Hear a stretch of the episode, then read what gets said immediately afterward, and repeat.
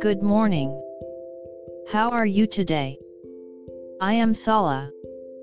Let's start today's Bible. Today's Bible verse is Revelation 3:10. I'll read. Because you have kept my command to endure I will also keep you safe from the time of trouble which is coming upon the world to test all the people on earth. Amen.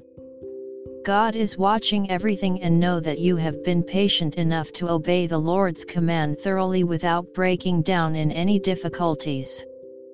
That is why he promises that he will protect you from any kind of trials which may happen to you in the future. The way of peace and hope must have been provided for you. May you live in God's peace today. God bless you. See you tomorrow.